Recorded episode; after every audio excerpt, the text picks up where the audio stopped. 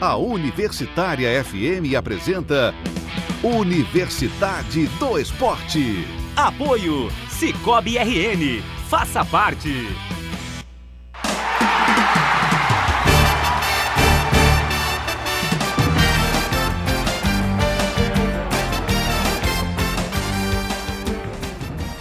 Boa noite, está no ar o Universidade do Esporte. Hoje é dia 2 de setembro de 2019.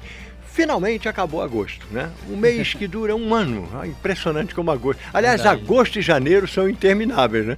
Janeiro você tá fazendo coisa boa, né? Depende, eu já passei muitos janeiros trabalhando na minha vida. Eu né? também. É. Muito santo os finais de semana de janeiro. E houve épocas em que eu passava todo uniformizadinho, que eu era comissário de voo, e as pessoas na praia, e eu indo passear de avião para cima e para baixo. Mas eu acho que por ser o primeiro mês do ano, tem um ar mais leve, passa mais rápido, Verdade. né? A, a sensação é de que passa mais rápido. Agora agosto, Impressionante agosto, né? fica agosto de Deus pra terminar mesmo, né? Então, Bom, Com esta piada absolutamente sem graça, eu queria começar o programa pedindo que André Samora nos desse boa noite, já que os dois falaram sem eu né, e pedir para eles falarem, mas eles são, eles são linguarudos, já Perdão, falaram. Perdão. Você que foi educadinho, boa noite, Samora. Boa noite, Fernando. Boa noite a todos que nos acompanham aqui na Universidade do Esporte. E falar de campeão. Um campeão, o Santos foi campeão, sabia disso, Anthony? Sabia não. O Santos do Amapá, campeão amapaense, o último título estadual que faltava ser definido foi definido. Então agora já sabemos todos os campeões de todos os estados brasileiros. Muito bem, parabéns ao Santos do Amapá, é de Macapá, né? Isso, Macapá, aquele estádio, né, o Zerão, que num minuto você joga no hemisfério sul e no outro no hemisfério norte. É verdade, eu estive em Macapá uma vez e fiquei com um pé no hemisfério sul e um pé no hemisfério norte. Bem interessante. Delícia. né? É meio bobinho, mas eu achei ótimo na época. Bom, ah, boa noite, Pedro Brandão, ou Pedro Henrique Brandão Lopes, é um nome enorme. Enorme, né? Mas boa noite, Fernando. Boa noite aos amigos aqui no estúdio. Todos os presentes aqui também. Temos uma plateia grande hoje, né? Michele, Larissa, Diego está ali também. Boa noite a quem nos ouve, a quem nos vê também aqui. E eu vou começar logo com o meu destaque aqui. A, a FIFA hoje anunciou aí os finalistas do seu prêmio Melhores do Ano, né? O The Best. E na categoria torcedor, foram nomeados aí dois conhecidos nossos. Um mais próximo aqui, que é a Silvia Greco, mãe do Nicolas Greco.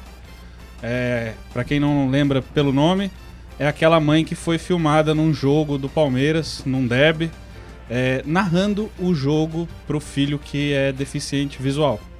Então o Nicolas não enxerga e a Silvia cria as imagens do campo por voz ali pro, pro Nicolas.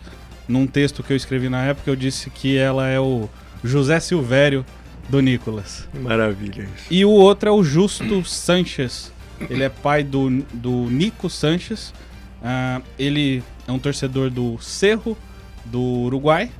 E o filho virou a casaca durante a vida e foi torcer pro Rampla. E o Rampla é o principal adversário do Cerro. E numa dessas viagens para o interior do país para acompanhar o Rampla, o Nico sofreu um acidente automobilístico e morreu. É, o Justo não pensou duas vezes em se tornar torcedor então do Rampla, maior adversário da vida dele, do, do Cerro. E ele diz que é, o sangue dele continuar, continuará serrense, mas hoje o coração dele bate pelo Rampla. Cara, eu vi esse documentário e confesso que ele é extremamente emocionante, né? Porque é, é uma coisa que só um pai profundamente apaixonado faria. Mas tem que ser profundamente apaixonado mesmo. E ele me parece que era profundamente apaixonado pelo filho. E ele faz isso e eu ouvi tudo que ele fala. Realmente é muito emocionante, é muito legal. E o bacana, foi muito bem recebido pela torcida do Rampla Juniors. né? Exatamente. que o recebe como se ele fosse um velho torcedor do Rampla, mesmo sabendo que ele torce para o Cerro. É, Eu é. acho isso sensacional. É um, é um- e é um clássico assim dos maiores do Uruguai, né? Só perde pro clássico mesmo é, nacional e, e Isso, verdade. Penharol. É verdade. Bom, Antônio Matheus, boa noite.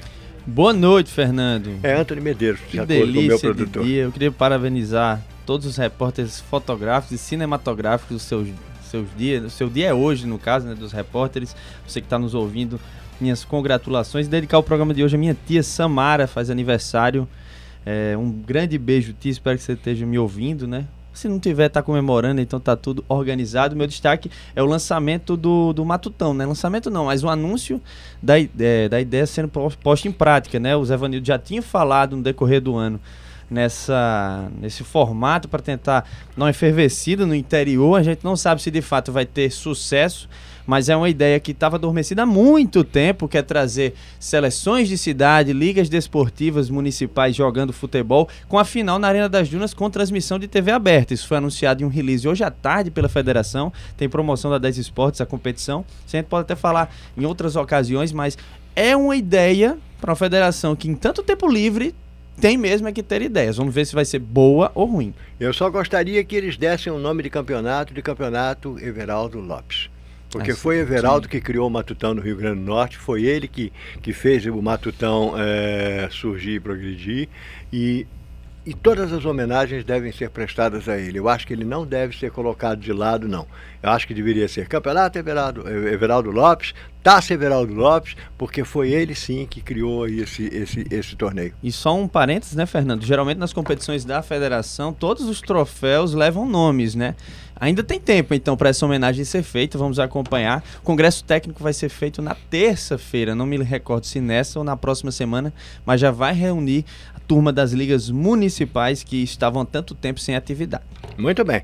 Bom, meu queridíssimo Gustavo Souza Ubinho, boa noite. Boa noite, Fernando. Boa noite a todo mundo da mesa, quem tá ligado na gente. Um beijo, Anthony. Hum. É, especial para quem tá chegando na nossa live, dando seu boa noite. Felipe Lima, Marcos Vinícius, disse boa noite, meus queridos. Ana Maria também disse boa noite. Silvia Regina, Michelle Ariane tá aqui do nosso lado e também tá na nossa live. Ela consegue fazer as duas coisas ao mesmo tempo, né? É, Eu e para quem legal. quiser participar, dar sua opinião, tem muito assunto bom hoje no programa. Luiz Capim acabou de chegar dizendo boa noite, então pode chegar e mandar seu comentário. Bom, em primeiro lugar, boa noite, Luiz Capim, boa noite para todos vocês que estão com a gente. Agora eu queria começar o programa, antes da gente começar o debate, é, falando da minha felicidade, do meu orgulho de ter lido hoje que um dos membros, né, foi estudante aqui com a gente, que trabalhou com a gente no, no TV O Esporte, na época que eu estava no TV O Esporte, e que foi é, um dos participantes do primeiro piloto do UD, né? quando nós ainda fizemos o piloto e aí levamos um tempão para conseguir botar no ar, o Renato Vasconcelos Carvalho, a partir de hoje é repórter do Estadão de São Paulo. Foi contratado hoje, nada mais justo, nada mais correto, com alguém que se dedicou muito, com alguém que quis muito ser e com uma pessoa capacitadíssima. Menino extremamente inteligente, escreve muito bem, fala muito bem, e eu desejo a ele todo o sucesso, toda a felicidade do mundo e fico orgulhosíssimo de saber que ele foi meu colega. É muito legal isso. Bom, uh, vamos começar então. Bom, já tem uma primeira notícia, né? Felipão foi demitido, foi mandado embora. E aí? Convidado a sair. Convidado a sair, gentilmente. Felipão, querido, valeu, um abraço, mas depois daquela derrota de ontem, não dá para conversar. Tchau para você, porque a gente vai falar, inclusive, da vitória do Flamengo sobre o Palmeiras 3 a 0. E aí, começa com você, Pedro? Podemos, podemos começar assim. É...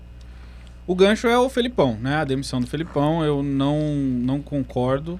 É, não acho que seja, pelo menos nesse momento, a resolução do problema. Acredito que o Palmeiras tem um grande problema de ordem tática, sim. O modelo de jogo implantado por Felipão não é um modelo de jogo agradável, mas a diretoria conhece essa proposta, conhecia pelo menos na contratação dele em 25 de julho do, do ano passado e sabia o que estava o que estava comprando. Ninguém foi enganado.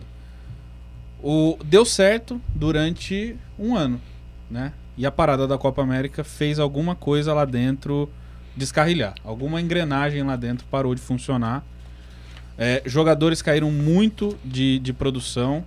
Eu trouxe alguns números aqui para a gente comparar. Antes da, da, da parada para a Copa América, o, o Palmeiras tinha feito 52 jogos e nesses jogos tinha marcado 52 gols. Aliás, eram 52 gols pró e só 9 é, levados, sofridos. Depois da Copa América são 13 jogos, com 3 empates, 3 vitórias e 7 derrotas. Nos, nas quais levou 18 gols e marcou apenas 15. É, realmente é uma. É bem pífio, né? É. Porque era. E assim, e não, não venceu ainda no Campeonato Brasileiro. Foi eliminado de dois campeonatos de mata-mata. E com a derrota de ontem, praticamente é, eliminou também as possibilidades. Eu sei que é muito cedo, a gente está na 17 rodada do, do Campeonato Brasileiro. O Palmeiras ainda tem jogo atrasado, então tem três jogos ainda para completar o turno. Mas praticamente encerra suas possibilidades com o desempenho que, que, que vem apresentando de, de continuar no, no, na briga pelo brasileiro. Por que, que eu digo isso? Porque ficou a seis pontos do líder agora, Flamengo, uh, e com o desempenho que apresentou ontem, principalmente, é um desempenho muito ruim. É, eu, eu, disse até ontem em brincadeiras com alguns amigos que a, a Jorge Jesus aumentou a distância do Atlântico. Aumentou o, o Atlântico. A distância entre o treinador europeu, a filosofia de jogo europeia e, a, e o pensamento é, colocado por ele no Flamengo, ela destoa enormemente, gritantemente, de tudo que é praticado hoje no Brasil. O Palmeiras ontem teve uma posse de bola de apenas 35%. Segundo o Footstats, teve uma posse desses 35%, teve apenas 8,5% de posse de bola no ataque. É a menor posse de bola ofensiva de todo o Campeonato Brasileiro. A menor antes tinha sido do CSA no jogo contra o Corinthians, que tinha tido 10,2% de posse de bola ofensiva. Ontem o Palmeiras no jogo inteiro chutou apenas uma bola no gol e não foi no gol, foi para fora. Enquanto o Flamengo finalizou nove vezes e quatro na direção do gol, das quais três entraram é, é, é muito gritante a diferença entre as duas filosofias. Eu quero, antes de passar para você, Antônio, eu queria ir para você, André. Eu queria dizer o seguinte: é, como a minha função aqui, vez por outra, é advogar para o diabo, né? Eu vou colocar aqui uma situação uh, para que vocês conversem sobre ela. Eu estou achando que está todo mundo muito histérico, assim, sabe? A torcida do Flamengo, com toda razão, o torcedor tem que ser isso mesmo. Estão histéricos, ah, ganhamos, o time é fantástico, ninguém nos pega, ninguém segura. A torcida do Palmeiras, ah, como você acabou de dizer aqui, ah, as chances se acabaram, ah, as chances são muito pequenas. Nós estamos na 17 rodada. Em tese, agora eu vou fazer uma brincadeira, porque realmente é uma brincadeira, em tese até o Vasco pode ser campeão. Pode sim. Em tese, tá? Não vai acontecer nunca. Eu não sou doido. Mas, em tese, eu posso, ter, eu posso também ter uma crise de histerismo. Não, o Vasco também tem chance. Não tem nenhuma, mas, em tese, matematicamente tem. Então, o que eu acho é o seguinte: o Flamengo hoje é a melhor equipe do Campeonato Brasileiro. Inegavelmente. Gostemos ou não. É. Dois, o Flamengo vem apresentando o melhor futebol, vem apresentando é, a melhor consistência técnica e tática. Isso ninguém nega. Mas, mas pode tropeçar. E principalmente ontem venceu um time muito fragilizado. Fez 3 a 0 é, jogando muito bem, mas em cima de um time que estava muito fragilizado. Provavelmente não vai encontrar times assim no restante da competição. É, os trabalhos, é, desculpa André, os trabalhos do, do, dos técnicos no Palmeiras estão tendo um tempo bem limitado, né? É a escolha por, essa, por, essa, por esse formato de trabalho por exemplo, você trazer um técnico mais defensivo, você sabe que é um trabalho com trabalho é, é um trabalho com muito reflexo a curto prazo. Você tinha um trabalho que era bem pragmático também com o Roger Machado, com poucas partidas de encher os olhos. Por exemplo, Grêmio e Palmeiras ano passado no Olímpico, no Olímpico não, perdão, na Arena do Grêmio foi muito boa atuação sob o comando do Roger Machado. Mas por outras tantas o Palmeiras deixou muito a desejar. Chega o Filipão, com tudo que é o Filipão, é, mostra que aquele elenco de muitas estrelas poderia dar certo e aí consegue de fato levar o Palmeiras para o título brasileiro e tudo mais. O que não pode é no final de partidas como a de ontem, como a de terça-feira, ter um ar de surpresa. Como se esperasse que o Palmeiras fosse fazer algo diferente. Deveria, mas pelo treinador que é contratado, pelo estilo que ele oferece, não surpreendeu a ninguém. O Palmeiras esperou da terça da queda contra o Grêmio até a quinta-feira para se posicionar oficialmente. Em entrevista coletiva, contou com o Galioto, presidente, com Alexandre Matos, com o técnico Filipão, a turma toda, a trupe toda, para falar por uma hora e meia entre pronunciamento e perguntas na coletiva. que contava com o trabalho do Filipão. Então precisou de um 3 a 0 contra o Flamengo para abrir os olhos que isso não levaria a algum lugar. Concordo da parte da histeria, Fernando. O do Flamengo eu acho que é mais um, uma constatação mesmo, uma torcida que há muito não via um time tão competitivo, mas principalmente um estilo que, ah, até que enfim, ali o, o, o futebol bem jogado com os resultados. No caso do Palmeiras, é, minha observação é justamente essa. É mais um trabalho que é interrompido em tempo curto, um ano no máximo, vamos lá é, treinador campeão, já saiu também, se não é novidade, o Marcelo Oliveira saiu depois de conquistar. O Cuca ganhou o título brasileiro depois de anos, saiu, voltou, não deu certo novamente. Então, o Filipão não é o primeiro. Muito, se o Filipão ainda continuar treinando, pode voltar algum dia para o Palmeiras tranquilamente, porque é, na última passagem também saiu com uma mancha muito grande, né, um sentimento muito ruim da torcida. Só não pode, o que eu acho é o seguinte, só não pode a diretoria que bancou esse trabalho na quinta-feira achar que agora, após um resultado, aquela confiança deixou é, deixou de estar ali. Vou discordar de você. É a única coisa que eu acho que pode. Porque cabeça de dirigente é uma coisa meio louca. De fato. Tá? É, eles chegam. Qual foi o dia? Foi na quinta-feira. Quinta-feira. Não, o Felipão continua, o trabalho é maravilhoso, o trabalho é muito bom, está prestigiadíssimo, nós confiamos nele e o contratamos para isso. Aí leva uma sapecada do, do Flamengo. Não, tudo que nós dissemos na quinta-feira realmente não é verdade, o Filipão não presta, ele é horroroso, a gente vai mandar ele embora. Agora a pergunta é: trazer quem? dentro disso que você estava falando, ah. só para a gente dar os créditos aqui, Jaqueilton Gomes, né, que Fala, Verdade, né, cara? No grupo com a gente, falou exatamente disso. Quando teve a entrevista coletiva do Palmeiras. Minutos ele, depois. Ele falou assim: era muito melhor eles terem ficado quietos, porque se tomar essa pecada do. Do, do Flamengo, Flamengo, vão demitir o cara. Vão demitir o cara na segunda-feira. Então, já que. Agora, acertou. Faça um dirigente ficar calado, que eu lhe dou um doce. Diga, o André Fernando, Zamora. O, o Pedro falou da questão do que o Palmeiras, questão já de título já tá ficando complicada, mas é uma situação que é uma situação que sinceramente, o Palmeiras eu não espero menos do que brigar pelo título junto com o Flamengo. Porque pela situação que tá, são duas equipes que têm os melhores futebol, o melhor futebol do Brasil em questão de elenco. O elenco das duas equipes são muito fortes. E o Flamengo, até conseguir achar é, Jorge Jesus, foi muito complicado, porque estava apostando em técnicos que não tinham filosofia da equipe. Você trazer técnicos que não tinham experiência, como o Flamengo teve o Barbieri, teve o Zé Ricardo, e depois o Flamengo, sabendo que é um time que é melhor no ataque do que na defesa, inventar de trazer o Abel, que se te compra um carro, compra com cinco volantes, é uma situação muito complicada. Então, quando o Palmeiras também chama o Filipão, eu também sempre achei isso muito esquisito. E achei que sim, tem que demitir o Filipão mesmo e procurar alguém que encaixe no, na filosofia de jogo do Palmeiras para que o Palmeiras poder de fato disputar o título, que é o que eu menos espero do Palmeiras. O Palmeiras tem que buscar o título. Bom, diga. Fefeu, aí justamente essa questão. Para trazer o, o que mano, bonitinho, Fefeu. Mas, por exemplo, assim, vamos lá. Fazer um exercício maravilhoso. Palmeiras vai trazer quem? Vai trazer o Mano Menezes, que é que é um, é um Filipão com menos Rapaz, tempo de carreira. você acabou de lembrar um nome que é forte, viu? E ele é muito forte. Tá desempregado, né? Desempregado, amigo de muitos empresários e tal. É muita circulação é, nos clubes de futebol. Só que é um estilo muito defensivo também. Saiu sem deixar muita saudade no Cruzeiro no, no quesito estilo de jogo. Uhum.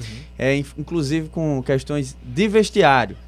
Outros treinadores que esse aí eu não boto nenhuma fé, mas por exemplo, um estilo totalmente antagônico. O Fernando Diniz que não teve uma experiência em um grande clube, vamos falar aqui, desculpa gente, não teve experiência num clube com pretensões de títulos nacionais, como no caso é, o Palmeiras, por exemplo, foi treinador do Fluminense e do Atlético Paranaense, nesses dois momentos com um começo bem agradável, que encanta e com o tempo o trabalho se desgasta. Como seria isso treinando um clube com jogadores como o Palmeiras, um elenco tão gabaritado?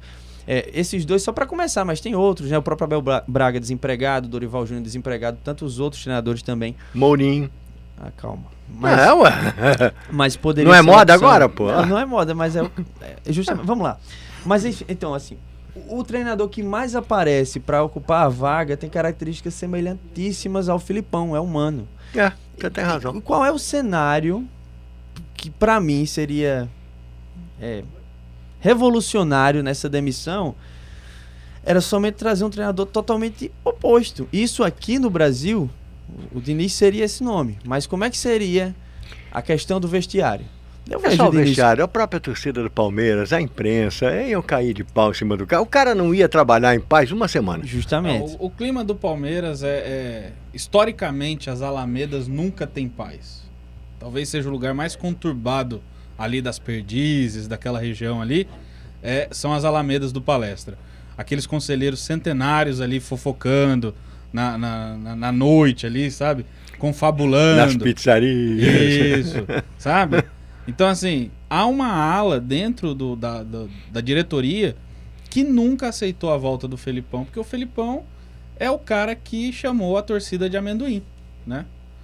É, então, assim, é, eu discordo da demissão do Felipão neste momento, justamente porque eu não vejo peça no mercado para mudar a situação do, do Palmeiras.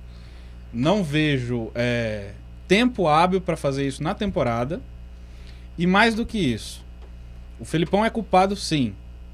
Mas existe um cara lá dentro, chamado Alexandre Matos, que montou esse elenco. E ele até agora não é responsabilizado por contratações como Carlos Eduardo, 24 milhões e meio de reais trazido do Pirâmides. Um grande time. Foi mais caro que o Bruno Henrique. O Flamengo pagou ao Santos 22 milhões para tirar o Bruno Henrique do Santos. Tá? Borra, 33 milhões do Atlético Nacional. Tem 3 milhões ainda por vencer agora. Daverson, 18 milhões do Alavés. Tá?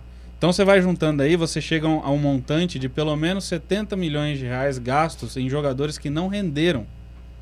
Né? E renovações discutíveis, como a de Bruno Henrique, que ia para a China para ganhar 2 milhões por mês. Renovaram com um cara aqui para ganhar algo em torno de 700 mil e deixá-lo infeliz como hoje já vazou vídeos aqui na rede social da mulher dele sendo hostilizada, ele com a mulher andando com o cachorrinho na rua, foi hostilizado por, por torcedores. Então, assim, o, o cara sabe que não tem um ambiente tranquilo para continuar o trabalho dele no Palmeiras. Dudu, que ia para a China para ganhar 3 milhões, teve o contrato renovado a contragosto.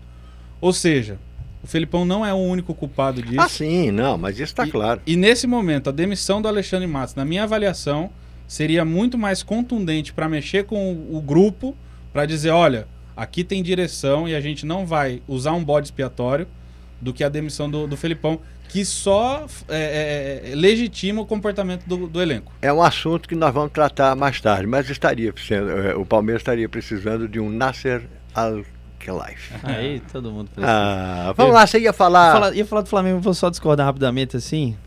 Com respeito, né? Maravilhoso. Respeito. Hoje a gente é, não tá concordando em nada, é, por é sinal. Bom, então hoje o programa tá ótimo. É, não, é só. Eu acho que não. Acho, eu, eu acho que o Alexandre Matos tem que ser responsabilizado, mas não a ponto de uma demissão. Por exemplo, eu acho que a postura da direção como um todo é muito mais, mais ou menos como é, é, muito mais frágil do mais ou menos como o Giscard Salton, que foi responsabilizado e não mas demitido. Mas Giscard Salton não ganhou nada de fato É, não, mas se entendeu? demitissem ele, ele ia ganhar muito. Ah, nesse caso. é por isso que não O Matos tem muita circulação. Para ele fazer o primeiro time do Palmeiras, ele contratou muito cara ruim, mas naquela base assim, você é empresário de André e do Anthony. O André é craque, o Anthony é, é cabeça de bagre. Pô, facilita aqui o André vir e você leva o Anthony também. Teve disso. Ganhou, ninguém disse nada. Então, assim, é discordo só nesse sentido. Eu acho que o Galeota é muito mais fraco e já tiveram trabalhos louváveis com o próprio Paulo Nobre com o comando do Alexandre Matos no futebol. Só que eu ia falar do Flamengo agora mais condensado, né, já que eu roubei parte do tempo. É, esse 3 a 0 escancarou justamente o aspecto tático do Flamengo, é, com o tripé lá da frente, né? O Arrascaeta, o Bruno Henrique e o Gabigol. O número é assustador mesmo, assim, é coisa que eu nunca vi aqui recente no cenário brasileiro. Os três juntos no ano tem 58 gols e 27 assistências. No brasileiro, eles três somados, o Flamengo tem um artilheiro e o vice-artilheiro da competição, que é o Gabigol e o Arrascaeta. Ele, mas eles três juntos, eles têm mais gols que 18 clubes do, da Série A. Não tem mais gols que o Flamengo, por motivos óbvios, né? Que eles jogam em 11. É. E tem a mesma quantidade de gol do Santos, do futebol alucinante do, do São Paulo. Então é algo a, a, a parar, pensar e ver. Realmente o Flamengo está conseguindo colocar em campo o que pensava quando trouxe o Jorge Jesus. Vamos acompanhar como vai ser também a trajetória do Flamengo mais, na Copa Libertadores. o mais interessante é o seguinte, isso comentado até hoje à tarde, eu estava comentando com o Pedro, é que o Jorge Jesus, para os padrões europeus, ele é um treinador de médio para baixo, Sim, sim. tá?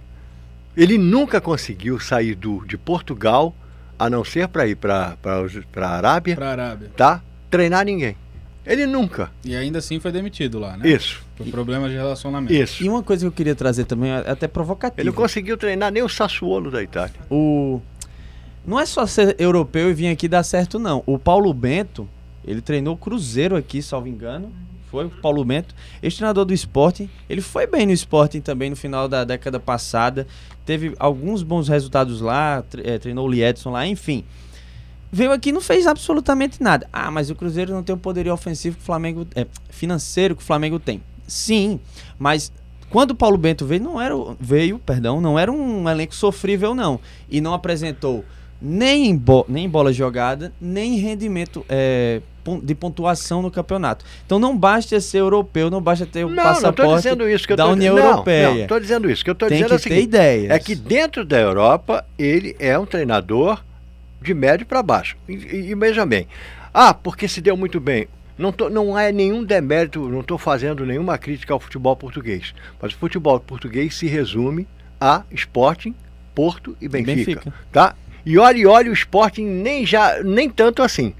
Hoje o líder do campeonato português é o Famalicão. Tá? Os, o- os times de lá estão todos enrolados. Os grandes estão todos enrolados. Então, o que eu quero dizer é o seguinte: evidentemente que o cara chega aqui, vai treinar o Cruzeiro, ele não está enfrentando o Passo Ferreira, ele não está enfrentando o Portimonense, ele não está enfrentando a Acadêmica de Carguinho, o Belenenses, ele não tá, ele vai enfrentar times dos 12, é, é, dos 20 clubes, pelo menos 15 ou 12 são grandes times. Em Portugal ele tem dois para enfrentar. Ele vencendo o Porto e vencendo, por exemplo, o Benfica, está resolvida a situação dele. Então, é, não é a questão de ser europeu, é uma questão de que é, ele não é o treinador, mas ainda assim é hoje o treinador que está com o melhor desempenho no Campeonato Brasileiro. Entendeu? É essa a minha questão. Eu acho que a- a, a crítica não é, não é dizendo assim, o, o europeu é melhor. Não. Eu acho que o que Fernando está querendo dizer, e eu concordo uh, totalmente, é que o treinador brasileiro está ultrapassado. Porque o Sampaoli vem aqui e faz um grande trabalho. Porque o Ele Jesus, não é europeu, é argentino. o De Jesus fato, vem aqui fato. e faz um grande trabalho. Eu só acho na questão da generalização.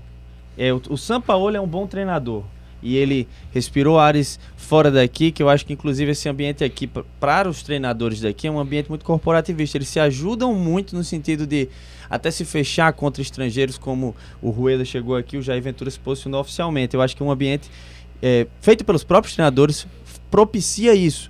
Agora, são bons treinadores que não viveram desse ambiente e conseguem corroborar com grandes trabalhos. Eu só acho que, assim, não dá pra agora você imaginar que, ah, vou trazer um europeu. Eu trouxe o exemplo do Paulo Bento só pra trazer um exemplo recente de alguém que não deu certo. De fato, tem tudo isso que você falou, Fernando. Mas, por exemplo, o Jorge Jesus também jogava contra essas mesmas equipes. Eu, eu respeito eh, essa opinião e os, os adversários e tudo mais. Só trouxe um contraponto que eu achei interessante. Muito bem. É, só para aproveitar, já que a gente está falando de treinador e estamos com o tempo encerrado, mas tem um, um detalhe interessante que o Pedro descobriu hoje. É, a imprensa brasileira cometeu uma gafe fantástica essa semana, verdadeira, de que a Pia Sand... Sandhagen. Sandhagen, né? Ou Sandhagen, né? É. Porque ela é sueca. é, teria sido a primeira treinadora europeia, estrangeira, Estrangeiro. a dirigir uma seleção brasileira feminina, de qualquer categoria. Qualquer categoria. Pedro, por favor. A informação, na verdade, seria que ela é a primeira a ser efetivada no cargo. Mas no dia 7 de setembro de 1965, nós tivemos um, um evento de inauguração do estádio do Mineirão. é, que foi. é, a seleção brasileira jogou contra o Uruguai. E naquela ocasião nós tínhamos um Palmeiras que era conhecido como a primeira academia. O treinador daquele time chamava-se Filpo Nunes. Dom Filpo Nunes. É. E era argentino. As- o Palmeiras foi convocado o time todo para representar a seleção brasileira. É a única vez que acontece isso na história. O Palmeiras vence, com, como seleção brasileira, vence a seleção uruguaia por 3 a 0 E o treinador daquele time é o argentino Filpo Nunes. Então a informação correta seria: Pia Sandhage é a primeira estrangeira a ser efetivada no cargo de de treinadora de uma seleção brasileira qualquer. Mas Filpo Nunes dirigiu a seleção brasileira em 1965. Muito bem, daqui a pouquinho a gente volta para o segundo bloco.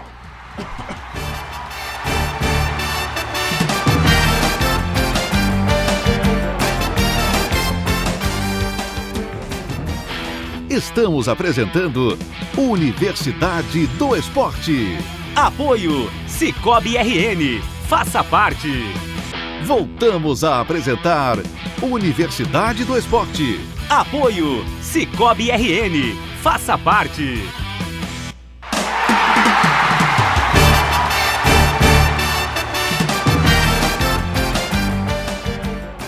Muito bem, estamos de volta para o segundo bloco do Universidade do Esporte e eu começo com uma coisa bem interessante que acabou de acontecer na partida que vai eh, rolar entre o Havaí e o Fluminense. Que foi? O repórter Cícero Melo da ESPN acabou de perguntar ao goleiro do Havaí, que é o lanterna da competição, se eles do Havaí iriam tentar se aproveitar do desespero do Fluminense que está mal na tabela. E o goleiro respondeu: Nós também, né?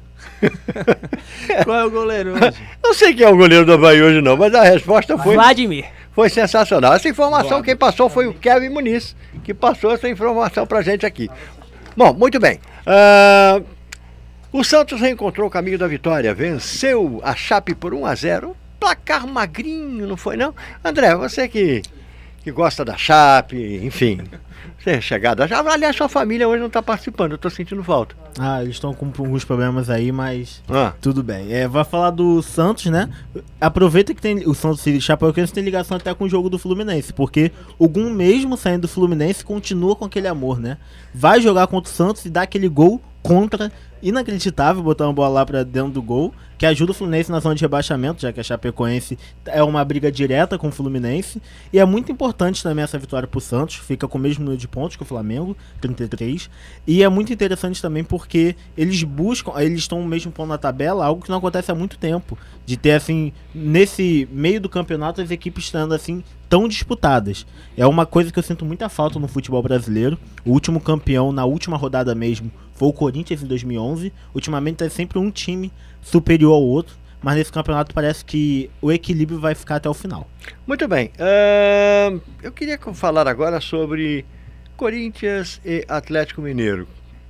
Você, Pedro, me fale um pouquinho desse jogo. O Corinthians conseguiu, né, depois da parada da Copa América, é, ser o- o- exatamente o, o contrário do que é o Palmeiras.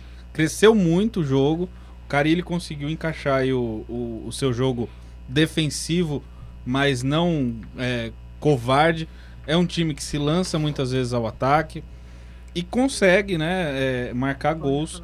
Conseguiu é, com Gustavo, né, ouvi de muitos aí corintianos que a gente escuta na rua, né, nunca critiquei. É, e conseguiu mais uma vitória.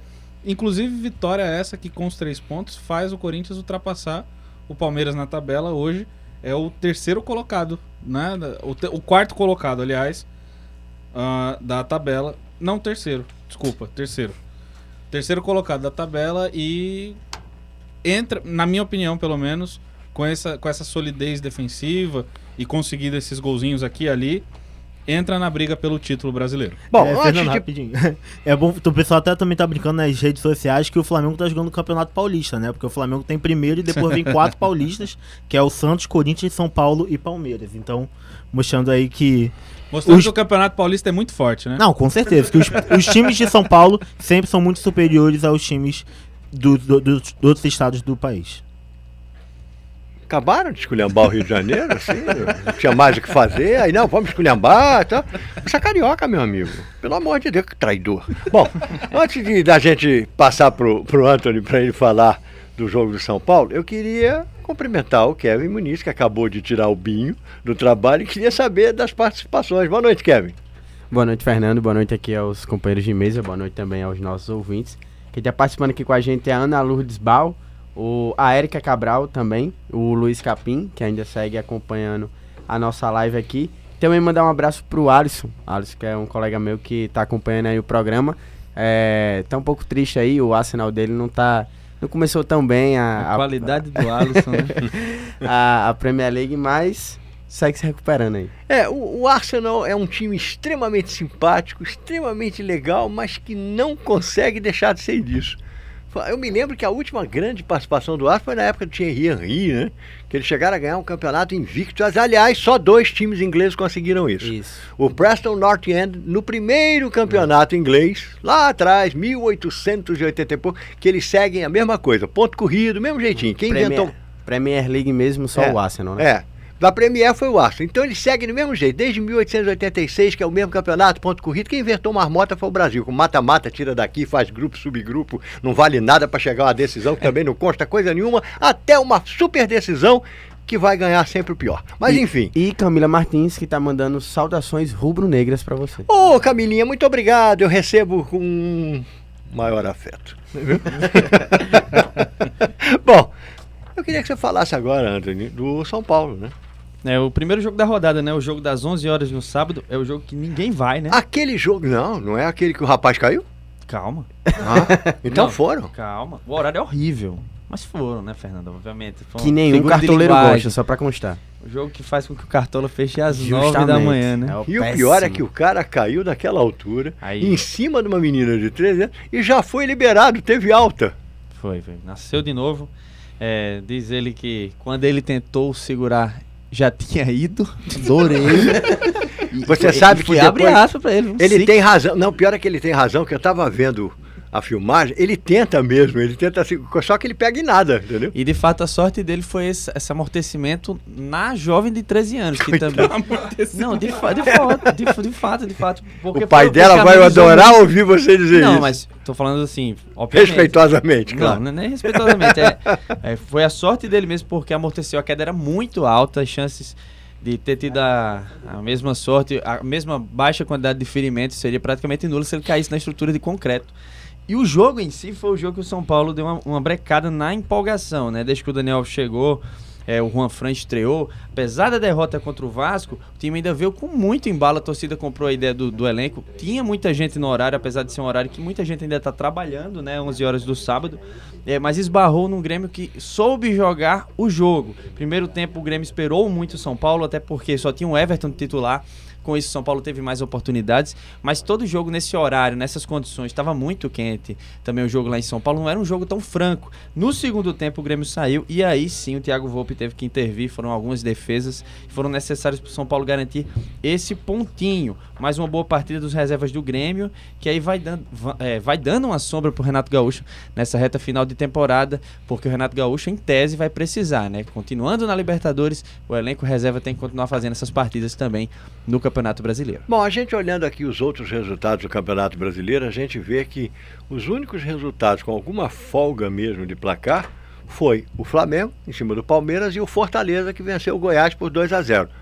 Diga. Uma observação, é, Bahia 1, CSA 0, mais uma derrota do CSA, nona derrota na competição, é, um suposto áudio vazou, né, nesse final de semana, seria uma reunião entre o Argel, o diretor de futebol, que é o Fabiano alguma coisa, né, o gerente de futebol, de fato não lembro é, o sobrenome dele, e integrantes de torcidas organizadas, que estavam cobrando do, da dupla Fabiano Melo. Fabiano Melo, co- cobrando da dupla, providência e tudo mais, e o Argel teria dito em algumas ocasiões, reiterando problemas financeiros e estruturais do CSA. Entre as falas, ele disse assim que, que a turma até pensa que o CSA tem uma estrutura muito grande, mas usou alguns exemplos, como. Temos aqui, É, você quer que eu reproduza Por aqui? favor, Reproduza, por favor. É, o Campeonato Brasileiro é difícil, o salário em dia é obrigação. Eu sei que vocês se acostumaram a ganhar, vocês saíram da Série D, subiram pra C, subiram pra B. Só que a Série A é outro nível, é outro nível, gente. Foi feita muita coisa errada por aqui, se contratou muito jogador cabeça de bagre. Quando a gente, alguns nomes. é, quando a gente veio pra cá, a gente sabia que era difícil, agora ninguém se entregou não. Eu não sou cara de me entregar, eu trabalho pra todo dia aqui por falta de trabalho que não é. Aqui os caras estão correndo. Os nomes que ele cita, né? É, supostamente aqui, deixa eu ver se. A, a, a descrição é muito grande aqui do. Ele falou muita coisa. Mas ele falou do, é, dos jogadores que estavam aqui, o seu Benítez não tem condição nenhuma de jogar Série A. Nem o Babá que nós fizemos aqui só dos velhos, ele consegue jogar. Não tem condição. Como o Robinho não tem, como o seu Matos não tem. Vocês estão vendo. Disse que botou o Cassiano pra jogar de 9 não deu. O Cassiano era reserva do Brasil de Pelotas aqui, até um dia desse numa Série B. E outro exemplo que ele usou foi do Manga Escobar, ex-atacante do Vasco. Disse que é bom jogador, mas que perdeu na noite. de Maceió, né? Também puderam. Bom, é. Bom, Quem nunca, né? Esperando. É, na noite de Brincadeira, Maceió. Mas vamos lá, é, rapidamente, com todo respeito aos torcedores do CSA, né, aos torcedores de Alagoas, eles foram cobrar o quê? Que o CSA fosse campeão brasileiro da Série A? Ou que é, passasse por cima de Fluminense, Cruzeiro, Vasco, Ceará, Goiás e, e- e- não caísse? Quer dizer, o CSA fez uma campanha fantástica, todos os méritos, tem que ser aplaudido. Um time que se esforçou muito para chegar onde chegou, mas ele chegou. E todo mundo sabia que a possibilidade de ser um bate-volta era muito grande. Era muito grande. Né? Aí, com o que o, com o que o Argel está dizendo agora, se confirma isso. Eu não vejo. a, caminha para ser um campeonato sem grandes surpresas de um rebaixamento, né? Eu acho que é, 8 em cada 10 pessoas, a grosso modo, diziam que Havaí, o próprio CSA e a Chapecoense, até pela forma como Sim. foi conduzido o trabalho, é, caminhavam a passos largos contra o O que rebaixamento. vai ser dividido, Tá quase é o terminando quarto, o turno, né, É. de fato. E eles três estão na zona de rebaixamento e, de fato, são minhas apostas de queda ao lado de E quem um por carioca. acaso está torcendo desesperadamente para a continuidade da péssima campanha do Havaí é a torcida do América que quer ver se alguém consegue fazer menos de 17 pontos no Edmo Campeonato Natan sempre comentava que quando começa o campeonato da Série A brasileira, a única expectativa dele é que alguém faça menos de 17 pontos. Quem que dizia? O Edmo Natan. Ah, é? É, o Edmo é Que ótimo. vive um grande momento, Edmo. É. Bom, ah, o Internacional venceu o Botafogo por 3 a 2 estava vencendo bem, o Botafogo quase chegou lá, acabou não, não conseguindo. E o Vasco teve um pênalti a seu favor, perdendo, e o Cruzeiro venceu, acho que com todos os méritos. Não tem muito o que discutir. Gol do É. Maurício, jogador da, da base. O time do Vasco ele é um time que vai, vai ganhar aqui, mas vai perder duas vezes, depois ganhar outra. Tá? Eu, não, eu continuo dizendo, não cai. Esse ano eu acho muito difícil cair. Vai buscar um G7, tem, Fernando? tem? Oi? Vai buscar um G7? Quem sabe? Rapaz, não, acho que não, acho que não tem, acho que não tem essa condição não. Pode até ser porque tem times que não estão lá essas coisas todas, mas, mas, mas não acredito não, não acredito não. E, e o, do outro lado, o Cruzeiro, né, apesar de não ter feito um grande jogo, ter vencido apenas por 1 a 0 mas já mostra aí uma recuperação nessa era Rogério Ceni, né? Já consegue se distanciar aí Sim. quatro pontos Sim. da zona de rebaixamento e em evolução o grupo. Exatamente. Bom, vamos agora para o assunto que está pegando fogo na Europa. A negociação entre Barcelona, Neymar e Paris Saint-Germain fracassou. O que para mim não é nenhuma surpresa. Né? Depois de investir pesado no fim de semana para tentar acertar com o jogador, o clube catalão optou por sair da negociação após contraproposta do Paris Saint-Germain. Só para vocês terem uma ideia, é, o Barcelona tinha colocado à mesa 130 milhões e mais três jogadores: o zagueiro Todibo, que sairia por empréstimo, o meia Rakitic e o atacante Dembélé, ambos em definitivo.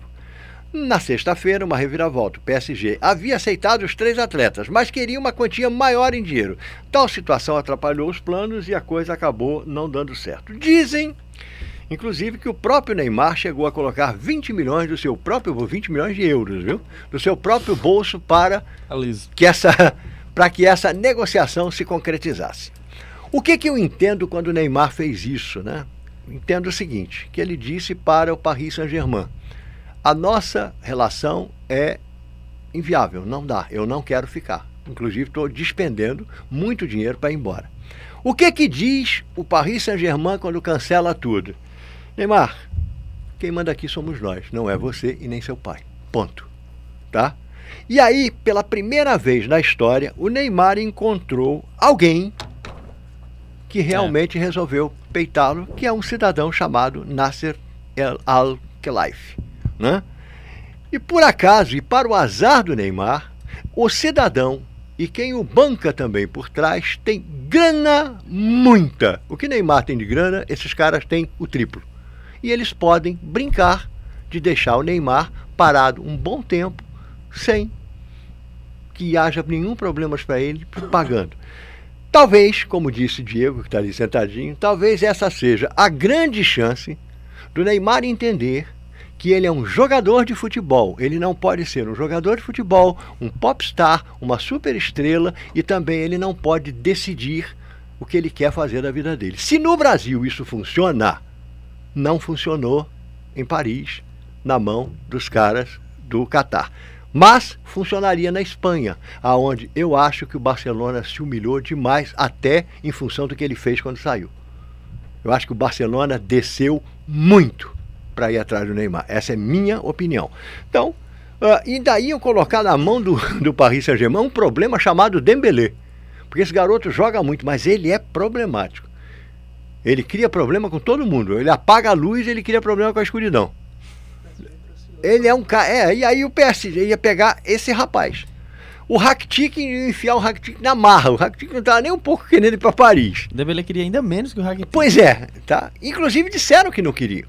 E aí, pô, o Neymar parece que vai ficar. Não pode ser que isso tudo mude no futebol mude. Mas se bem que a janela fechou hoje, Ela né? Fechou. Fechou e com a contratação do Icardi, né? Pois é. E aí, se você já não queria um Dembélé problemático, você me traz Pois é. outra peça que Pra pelo o menos é polêmica, momento, né? Não, e o janela. grande momento é o seguinte, é que não é nem a briga. Agora eu vou, vou dizer uma coisa aqui que para as pessoas que não conhecem, talvez sou estranho.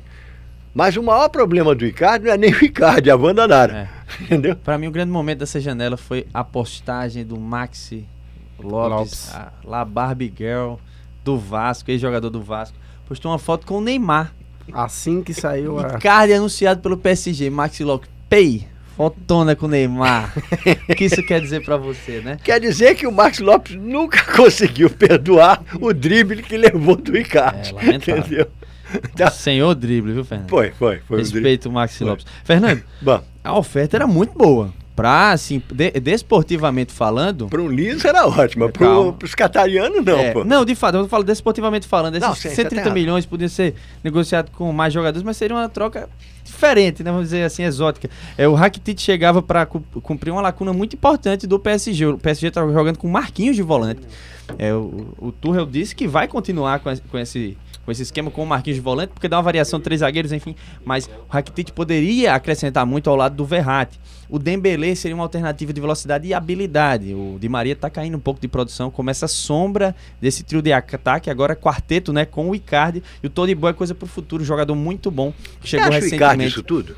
Não, não acho o Icardi isso tudo. Eu acho jogador de um dos melhores posicionamentos do futebol europeu. Mas o pacote Icardi, eu adoro essa palavra, né? O pacote Icardi é, é bem problemático. Eu acho muito mais que o Dembélé.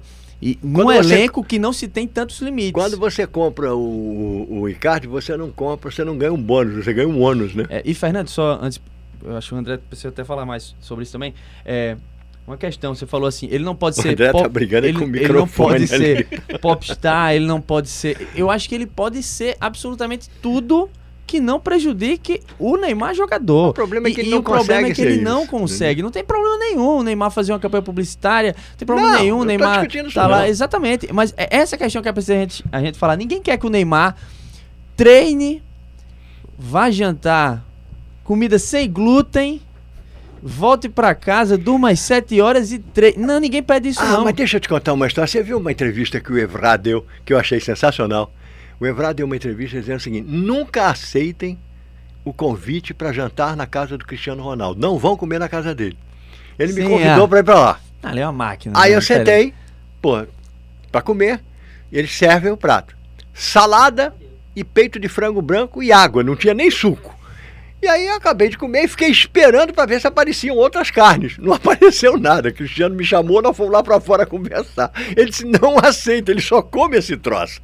André, você que está aí numa briga titânica com esse microfone, eh, fale. É, eu não sei o que foi o pior, se foi a derrota do Palmeiras, se for essa negociação, sou eu que com esse microfone aqui, mas vamos lá. em questão do, do Neymar, eu sinceramente, eu se eu pudesse, se eu fosse lá do, do PSG e tivesse o dinheiro que eles têm, eu botaria assim ele lá no sub, no, no time B, eu sacaneei, sacanearia ele bastante. Você faria isso? Eu faria maldade? isso. Porque olha só, um jogador desse com 28 anos, que as pessoas ainda chamam às vezes de menino, É, o menino Ney. o menino Ney, um- uma pessoa dessa que até hoje não entendeu qual é o tamanho dele na equipe, porque ele se acha um superior como se fosse um presidente, como se fosse a pessoa que Transcende manda. agremiações, né? Ele Exatamente. não respeita instituições. Ele não deu, cer não deu certo a questão de sair bem em nenhum lugar. Nem no próprio Santos, que a gente pensou que sairia tudo bem. Não, o Santos ele saiu totalmente enrolado. Problemas de, de, de, de receitas mesmo, né? Sim, Assim, Santos, o Barcelona. Como é que um cara assina um contrato com o Barcelona tendo um jogo com- com- contra o Barcelona logo em seguida, né?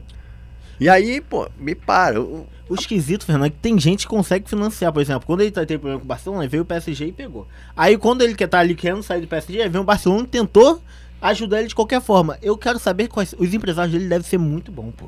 O empresário dele é o pai dele, cara. É, né? É, Calma, é então, calma aí. Muito bom na questão de querer desenrolar, mas no final sempre sai tudo enrolado, né? Porque sempre sai com problema nas equipes. É porque existem coisas aí por trás, você ia falar, Antônio? Desculpa. Não, é, é outro assunto. Ah, tá. Vai lá. É, existem coisas por trás aí que é, é difícil de explicar, né? O pai do Neymar é um cara que tem problemas com fisco. Ah, o Barcelona foi envolvido no esquema de, de corrupção na transação, responde até hoje na, na, na receita espanhola. Então, assim, é, é por isso que o Neymar ainda arruma mercado. Agora, a melhor parte de tudo isso é que o Neymar tá sofrendo na pele as consequências de um clube empresa né? Porque é isso. O Paris Saint-Germain não aceita ganhar menos do que investiu para liberá-lo. Claro. É simples.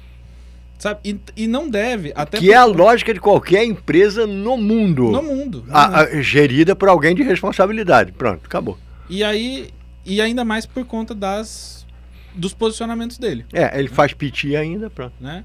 É, é a coisa de, de, de falar que vai sair do PSG de qualquer maneira, tal. Então assim, é, é muito justo o que faz o PSG, é um patrimônio que tem. Se amanhã ou depois acabar o contrato e ele sair de graça, é um problema dos catarianos lá e eles têm bastante dinheiro para fazer isso. Ora, que façam. Eu também acho. Isso aí, isso aí. Kevin, você tem alguma participação? Mas depois eu queria até ouvir sua opinião também, Kevin. O Neves Neves está participando aqui, mandou Oh, uma que boa noite pra gente. A Érica Cabral também está aqui conosco. O Faustino Pereira, superintendente aqui da, da Comunica também, mandar um abraço aqui para ele, tá nos assistindo. O Ailton Souza também aqui tá mandando um abraço para você, para Fernando e para o Anthony e para todos da mesa, bem como a Silene Viana, que tá comparecendo aqui desejando boa noite. Abraço, amigo. Pois é, até você vê como o Neves Neves é um cara bacana. O Neves Filho, que está na Itália, né? Mas o Neves Neves está aqui com a gente. Boa noite, bom ter o senhor aqui com a gente. Diga aí, eu quero a sua opinião sobre. Que, que curiosidade é essa, Antônio? Que coisa É o feia. Ailton de Souza, programador da 95 FM. Ah, grande Ailton de Souza. grande, mande um abraço pra Fortaleza esse final de semana curtindo o aniversário dele. Um grande abraço, amigo. Muito, querido. Muito bem, muito bem. Vamos lá, Kevin, sua opinião. Não, eu queria só para acrescentar o debate aqui, é, alguns já sabem minha, minha opinião, mas o André comentou um pouco como é que ele poderia conseguir esse mercado, como é que existe que algumas pessoas ainda negociem. É, eu acho que uma visão um pouco simplista pelo você se atentar aos fatos atuais. Eu acho que quando o Neymar sai em 2013 é, do Santos para o Barcelona, ele tinha um alvo, ele tinha um objetivo que era se tornar jogador, o melhor jogador do mundo. E eu acho que pelo menos 90% das pessoas que acreditaram naquela venda é, cogitaram ali, pelo menos num, num, num período curto, de um a dois anos, se ele se mantesse aquele futebol que ele estava apresentando, que ele poderia se tornar esse jogador. É, também lembro que quando saiu do, do Barça para o PSG, também estava vivendo uma grande fase, um grande momento no, no seu clube. É, Neymar é um jogador que em todas as finais que esteve, ele marcou gols, ele pelo menos deixou a sua marca. Eu acho que a qualidade do futebol do Neymar, eu acho que é indiscutível, pelo menos para mim. É, tendo em vista que pelo menos nos últimos sete meses ele só fez 10 jogos por algumas lesões que acabaram atrapalhando, mas eu acho que a qualidade individual do Neymar ainda sobressai pelo menos a boa parte de, dos principais elencos dos times do mundo. Eu acho que pelo menos nesse ponto o PSG ainda se agarra para tentar resgatar esse Neymar novamente, para fazer com que ele entenda que ele é apenas um funcionário do clube, ele está ali apenas para jogar futebol e com isso consiga pelo menos aí é, retomar né, o seu futebol. Eu acredito que, eu acho que foi muito importante é, essa permanência do, no- do Neymar para o PSG. Eu acho que vai ser a contragosto de início, mas espero que o tempo consiga fazer com que ele entenda que nem sempre as suas vontades elas vão ser preferidas naquele momento. E aí você vai poder entender que quando você menos espera, talvez naquela oportunidade, na adversidade, você tem uma chance. Eu acho que pro Neymar ele tem que entender isso, que é um recomeço. E Bom. se ele recomeçar bem, pelo menos como nos últimos tempos, ele tem grande chance de voltar a ser o Neymar de antes. Antes de eu passar para o André, porque ele vai falar agora de um assunto que é bem legal, é, apenas dizer o seguinte: eu acho que o, o, o Paris Saint-Germain, pela primeira vez, mostrou ao Neymar que ele não é prioridade. E aos 27 Bom. anos ele houve um primeiro não. É, uma matéria interessante aqui que saiu na, na Folha, Exato. que foi ele tentou ir para Barcelona, tentou ir para o Real Madrid, né? Tinha essa e o Real Madrid disse não. Mas teve né? um não da Bruna. Meio dessa situação. e, é, é, irônico que ele moveu céus e terras, fez tudo isso. E, e, e, e, corre o risco de o Van Dijk ser o melhor do mundo antes dele, ou seja, um zagueiro. Aham, é, é verdade, é verdade. Fernando, só para fechar de vez o assunto, o Fábio Fonseca Figueiredo aqui participando da nossa live fez o seguinte questionamento. Que tal o menino Ney no Vasco por empréstimo, Fernando? Obrigado, eu agradeço muito. Pikachu tá bem? É, eu prefiro Pikachu, sinceramente. Pikachu não dá trabalho, Pikachu não, não deixa ele. Deixa ele... mas Paris é um lugar bacana, deixa ele lá em Paris, entendeu? Ele vai gostar. Bom, a gente vai falar agora. Uh da, do Parapan, né? É, da participação, é, é, esse assunto com o André Samora, que é um profundo conhecedor. Aliás, quero agradecer também ao Dr. Roberto Vital, que é médico do ABC e que representou o Estado né, do Rio Grande do Norte como médico da delegação brasileira em Lima, uh, pela todas as informações que ele foi me repassando, uma série de informações né, que ele foi me repassando e que ajudou muito a gente montar esse comentário que vai ser feito pelo André. E parabenizar também o Dr. Roberto Vital, que é está uh, sempre ali com o pessoal do Parapan, é sempre que há competição internacional importante, uh, o Dr. Roberto uh, representa o Rio Grande do Norte na delegação brasileira. Bom, André, fala aí sobre o Parapan. Essa foi a melhor participação na história de um país, né? Nunca um país conquistou tantas medalhas como o Brasil conquistou nesse Parapan. Foram 124 ouros e ao total de quase eh, de 308 medalhas. E é muito importante falar que o Rio Grande do Norte tem uma certa representação nesses números. Foi o estado que mais levou atletas. No, Nordeste foram 16 atletas. E na natação mostra que o, o Rio Grande do Norte continua muito forte. A gente lembra aqui que a gente tem o Clodoaldo Silva, que foi o cara que acendeu a pira paralímpica no Rio de Janeiro, mostrando que a gente forma muitos atletas da natação. Felizmente, em algum caso, a gente consegue ter alguma repercussão boa no nosso. Está faltando pessoas como essas no nosso no Rio Grande do Norte para a gente mostrar nada mostrar sendo exemplos no esporte brasileiro e é muito bom ver esses atletas mostrando esse talento. Então é muito importante e que o Brasil está em rumo para ano que vem conseguir chegar no top 5 na Paralimpíada de Tóquio. Muito bem, então parabenizando aí a delegação brasileira, né, que teve essa participação fantástica. A gente vai encerrar o programa, mas antes de encerrar, eu queria o boa noite de todos vocês, começando por você, meu caro Pedro Henrique Brandão Lopes. o nome todo, vai, daqui a pouco vai dar o CPF também. é. Boa noite, mais uma vez, muito grato de estar por aqui, participando com vocês. É sempre um aprendizado muito grande. E o meu destaque final é sobre um texto que vai ao ar daqui a pouquinho, espero, no blog de Fernando Amaral, sobre os 30 anos do, da farsa do Chile. Sim, quando o, da fogueteira. O Rojas cortou o próprio rosto delibera, deliberadamente para tentar tirar o Brasil da Copa do Mundo de 1990 e colocar o Chile consequentemente. A repercussão foi que o Rojas foi excluído permanentemente do futebol, foi banido do futebol. Então daqui a pouquinho tem texto logo mais. Eu boa noite. Quero... Não, não, antes de boa noite tem uma pergunta aí. O podcast que foi pro ar já, vocês falando do Anfield Road, não é isso? Foi, foi sobre o Anfield. Eu e Anthony, né? Estamos aqui já. hoje. E aquele rosto bonito ali que infelizmente é, não aparece no podcast, que só é a todos voz. Todos aqui hoje, olha só. Kevin, ali na operação, ah. Diego Lima, ah. Anthony aqui do meu lado, eu e o nosso produtor querido Gustavo Souza Obinho. Obinho. E aí? Faltou só o PH. PH. PH, que é um ouvinte muito assíduo do nosso podcast, e toda segunda-feira ele traz ele as, faz suas, crítica, as é suas verdade, considerações. É, é. Pelo menos se o já que... temos o primeiro hater do podcast, já é um, já é um grande sucesso, já mostra que já estamos na, na era da internet. O aí. que seria da vida sem as críticas do PH, né? Pois a é. vida não teria a menor graça. Nasceu pra criticar, é a máquina de crítica. Bom, já que você está aí falando do PH e das críticas dele, seu boa noite. Um abraço, PH, um abraço, tia Samara, novamente, repórteres fotográficos. Eu começo e termino com eles. E só pra exaltar o Leonardo no comando do na direção do futebol, né? No caso, Leonardo foi um bom jogador, tentou ser treinador, foi um péssimo treinador, não era bom treinador. Como diretor no Milan, não foi bem. No PSG fez uma janela muito adequada. Oh, o PSG recentemente perdeu o Rabiot de graça em meio a problemas disciplinares, perdeu o Matuidi praticamente de graça, que era um jogador identificado com o clube, tudo isso para trazer nomes caríssimos. E nessa janela trouxe o Navas, uma oportunidade de mercado, emprestando o Areolar, né, no caso ainda é jogador do PSG, mas tem uma opção de compra que o Real Madrid pode sim ativá-la. Trouxe o Diallo, também uma oportunidade de mercado posso, junto posso do Dortmund. Acho Não. que o Real Madrid fez um péssimo negócio. Também achei. Muito injustiçado. Os espanhóis, Ander Herrera e Sarabia no meio e o atacante Icardi, que esse é um pouco questionável, mas é bom tecnicamente. Então, o Neymar pode ficar chorando em posição fetal? Pode sim. o Neymar pode acordar e ver quem ele que tem um bom time ao lado dele que pode sim fazer com que ele cumpra a promessa quando ele saiu do Barcelona. Como ele também pode ficar rolando de um lado para o outro, pode, chateado com a situação. É, ele fica rolando e tal. Agora. Mas tem um bom time. é, mas aí também só para dizer o seguinte. É...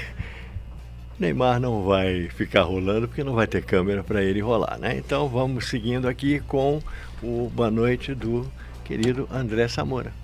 Boa noite a todo mundo que nos acompanhou, boa noite. Mas foi muito bom estar tá, mais uma vez aqui, só para lembrar que o jogo do Fluminense continua 0 a 0 com o Havaí. E a gente falou do goleiro do Vlad, goleiro do Havaí, né, o Vladimir, e ele tá fazendo uma grande partida. Vamos ver aí, vai que esse comentário que eu fiz já acabe zicando ele, mas por enquanto já fez quatro grandes defesas. E eu vou aproveitar para antes de passar pro Kevin para provocar o meu amigo. Boa noite. Silvia, boa noite, Lulu. Ele não deu boa noite para vocês. O meu beijo em nome dele, tá certo? Pronto? Boa noite, Silvia. Boa noite, Lulu. Ah. Beijo, papai. Oh, que bonitinho. Kevin Muniz, boa noite. Boa noite, Fernando. Boa noite aqui aos companheiros de mesa. Boa noite também a todos os nossos ouvintes. Agradecer aqui que acompanhou, foi com a gente até o final dessa no... da nossa live. A Ana, Ana Lourdes Bal, a Ana Maria, o Marcos Vinícius, a Erika Cabral, a Silene Viana e o Marcos Carvalho. Além desses, também estiveram conosco Felipe Lima, a Analice, abraço e beijos, Analice. Especialmente aqui. É, estava ali devendo a dois programas e ela tinha me cobrado, então não esqueci dessa vez. Banco, a Michelle Ariane, rapaz, que inusitado aqui também está acompanhando conosco, é o Felipe Lima, o André Beyer, a Euclides, o Euclides Sildenô, Isabel Cristina de Carvalho, João Gabriel, Maria Andrade Fábio Fonseca Figueiredo, o meu pai, o Arimatea Muniz, que pediu um abraço para o grupo Palestrinos Potiguares, no qual ele faz parte aí. Então, abraço também, eles estavam acompanhando a gente aqui no nosso debate sobre o Palmeiras. Bom, aproveita quem? Quem mais aí? Você está apontando? Quem mais? O PH também chegou agora no final chegou. da nossa live. Kevin entidade. E acompanhou aqui. Ama, a...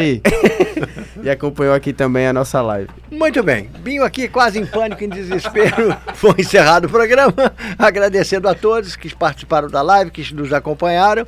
E dizendo que daqui a pouquinho tem o Rockbox Blues, Universidade do Esporte, programa produzido pela Universitária FM em parceria com os alunos de comunicação social da UFRN. A apresentação: Fernando Amaral. Comentários: André Samora. Antônio Medeiros, Kevin Muniz e Pedro Brandão. Produção Gustavo Souza, vírgula Albim. Edição de áudio Gil Eduardo. Direção de jornalismo Maralice Freitas. Superintendência de comunicação Sebastião Faustino Pereira Filho. É isso aí, um abraço. A gente volta na quinta-feira. Tchau, tchau. E. Anthony saiu rápido porque tá com algum problema, Ana? Não, um abraço, tchau. Um grande abraço. Beijo, Lulu.